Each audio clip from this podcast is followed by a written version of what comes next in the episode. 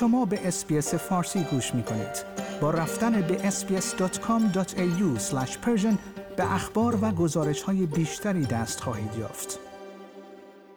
آیا اشتباه مربوط به یونیفرم نازی دومینیک پروتی می تواند منجر به پایان یافتن دوره نخست وزیری وی باشد؟ آیا اعتراف نخست وزیر نیو ساوت ولز به پوشیدن لباس نازی در جشن تولد 21 سالگیش چشمانداز او را در انتخابات ایالتی آینده تهدید می کند؟ افشای دومونیک پروتایی مبنی بر پوشیدن یونیفرم نازی در جشن تولد 21 سالگی خود شانس انتخاب او را دو ماه مانده به انتخابات نیو ساوت ولز تهدید می کند. وی که اخیرا به دلیل بازنشستگی دوازده تن از همکاران خود دچار مشکل شده است در پاسخ به شایعات مرتبط با سال 2003 انتخاب لباس جنجالی خود را فاش کرد و آن را به عنوان یک اشتباه فاحش توصیف کرد.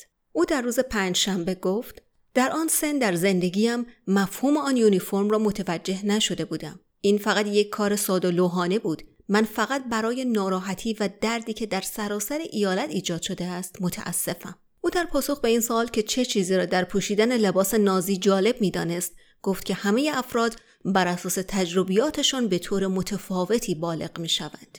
وی که چهل سال سن دارد گفت من آن کسی نیستم که در 21 سالگیم بودم.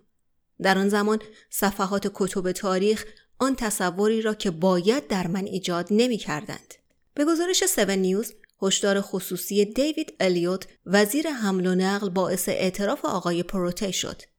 این حادثه یک سال پس از پیوستن آقای پروتی به حزب لیبرال نیو ساوت ولز و دو سال قبل از منصوب شدن او به ریاست لیبرال های جوان نیو ساوت ولز رخ داد.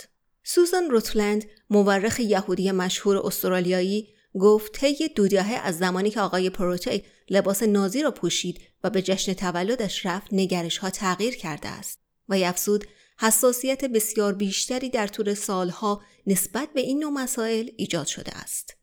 دکتر روتلند خاطر نشان کرد که تنها سال گذشته بود که صلیب شکسته آلمان نازی در نیو ساوت ولز و ویکتوریا ممنوع شد. اما جردان سیلورستاین مورخ فرهنگی گفت که در این زمان پذیرش نخست وزیر به جای توضیح واقعی عملش به منظور حفظ چهره بوده است.